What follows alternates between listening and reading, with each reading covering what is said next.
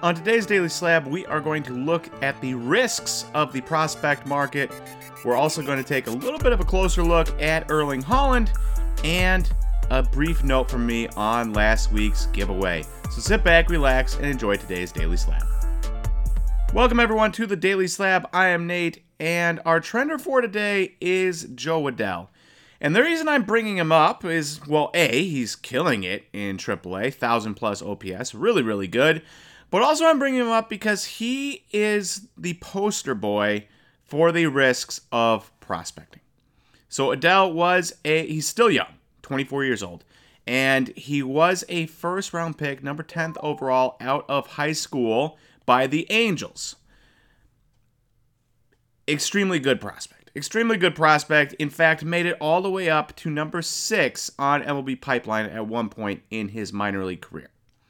He has killed AAA. He has been absolutely dominant in AAA. 900 plus OPS in AAA in his career. So you have that 900 OPS, and that was in 169 games. And then you go to his OPS and his stats in the major leagues over the last three seasons, which were took over the place over 161 games, one game less than a full season. And his slash line in the MLB is 215 with a 260 on base and a 356 slugging, which is good for a 69 OPS plus. If you combine those together, the 356 and the 260, you get just over a 600 OPS. 69 OPS plus, that's 31% worse than league average. A just above 600 OPS, that is also obviously very, very, very bad.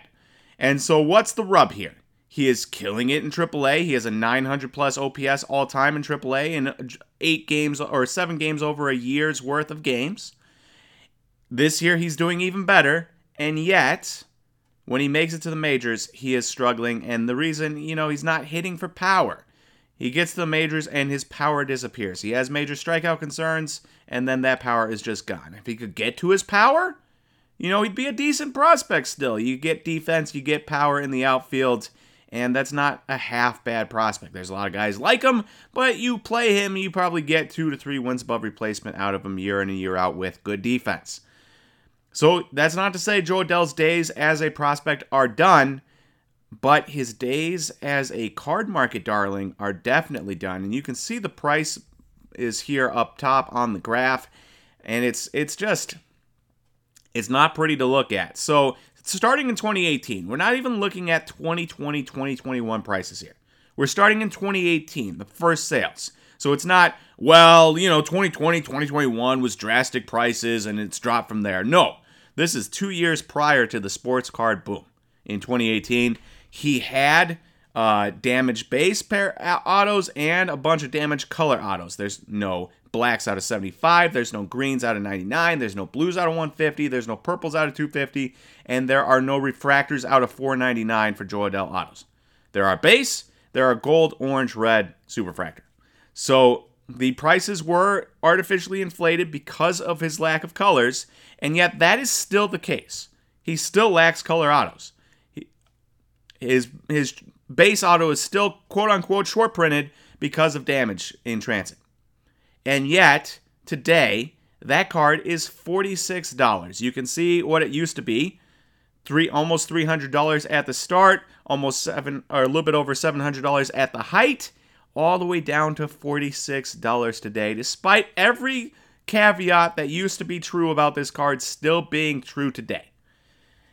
And this is the risk in prospecting is that no matter what you think, no matter who you follow, he was number six. He was a top 10 pick. He was number six on MLB Pipeline, and he still failed drastically. And so, no matter who you follow, prospecting is not a science. It is not surefire. If I love Jackson Chourio, if I had an auto or something like that, I probably wouldn't. You know, if I was the Brewers, I wouldn't trade Chourio because it's just fun to have him. If I had a card, I wouldn't sell it. And yet, I know the risks, right? There's a high chance that Jackson Chourio flames out and does not become the superstar we want him to become. Just like Jo Adell flamed out and didn't become the superstar we wanted him to become. And some of that is on the team. Uh, not a lot of Angels prospects pan out. But it is a huge risk and it is something to keep in mind. This graph right here specifically is the reason why no matter how you go about prospecting, people are always wrong. Even the professional scouts, teams, and prospect gurus that cover this stuff. All right, in Who's Hot, Who's Not, we've got Erling Haaland. So you may have heard the news. Erling Haaland broke the Premier League record for goals in a season at 35 in just 31 games. But even more impressive than that is that Erling Haaland also has 51 goals in 46 games this season across all competition. And the reason I bring that up is because Dixie Dean's record is 63 goals across all competitions. He's only 12 away. Now, from what I read, he will have eight, maybe nine games left to try to get those 12 goals. Could he do it? Yes. If he averaged two goals a game, he'd definitely do it. If he has a hat trick in there, it'd make it even easier. Um, if he has a hat trick and one goal a game, you know, he'll end a goal short. But otherwise, yes, he could definitely break Dixie Dean's record for most goals across all competitions in a single season, which is crazy.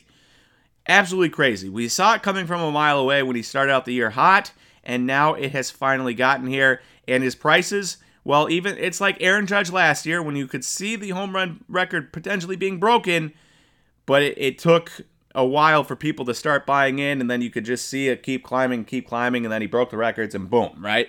Well, Erling Haaland, kind of a similar thing. So we're looking at his 2019 Panini Foosball sticker PSA 10. I tried to grab a sticker because I know Europeans are into stickers, and even Americans somewhat like stickers, right? And so you have his PSA 10 sticker here. 2019 Panini Foosball Bundesliga. And this card, despite how good Erling Haaland has been this entire season, you can see that this card in the last three months since February is up 48.35%. And that is with one of the highest sales being at the very end here after he has broken the record, uh, the last sale on May 7th.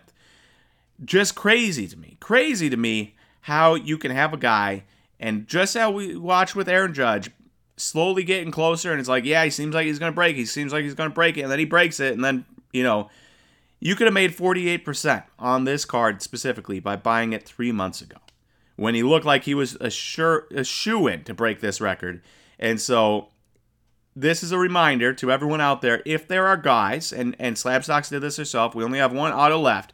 But if there are guys that start up the year looking like they're shoe ins to break a record, and they just seem like they're way better than everyone else, it's worth buying in early and seeing if they do break it because you can make a lot of money doing it that way, as you can see with Erling Haaland.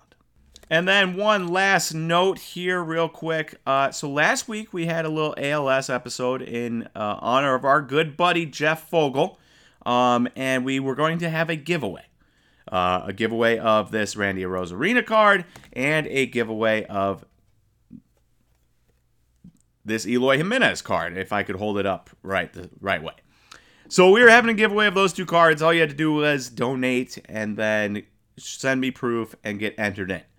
Well, we didn't have as many people send me proof as I would have hoped, but that is okay. We still had some people um, donate, buy shirts and stuff, but none of those people wanted to be entered into the giveaway. Um, merely a uh, doing it out of their goodness of their own hearts, which is very kind and very nice. And I'm sure, I'm hopeful that some other people also did that uh, because I know of at least a couple. I know of at least a couple. And I'm hopeful that more people did that. But since nobody actually entered into the giveaway, I still have these cards. So instead, we're going to do this. We are going to be auctioning these off on Slabstox's uh, eBay account and whatever that raises in uh, money, we will then donate to the fist bumps for ALS cause. So if we get $100, it'll be 100 extra dollars going to the ALS along with whatever everyone else bought. If it's 200, it's 200 and so on. So um, sorry we aren't running a giveaway, but the cards and their prices will still go to the ALS cause no matter what. So I will share with that when I get them listed. I will share the listings here. And then when they sell, I will share the final prices as well to keep everyone informed on what we are giving there.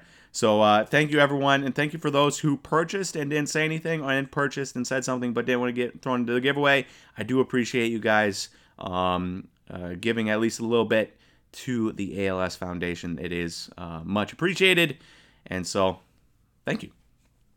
All right, and one last thing. It is May 9th today, and the May 15th SGC submission is coming up. So if you want to get your cards in for the May 15th SGC submission through Slabstox, you better get the cards in today, maybe tomorrow, um, to make sure they get there by the 15th. If you want to find out more about that, you can go to slabstox.com slash grading to check out more. There should be a link in the bio below. All right, thank you everyone for watching today's Daily Slab. If you enjoyed this video, please click the like button and don't forget to hit that subscribe.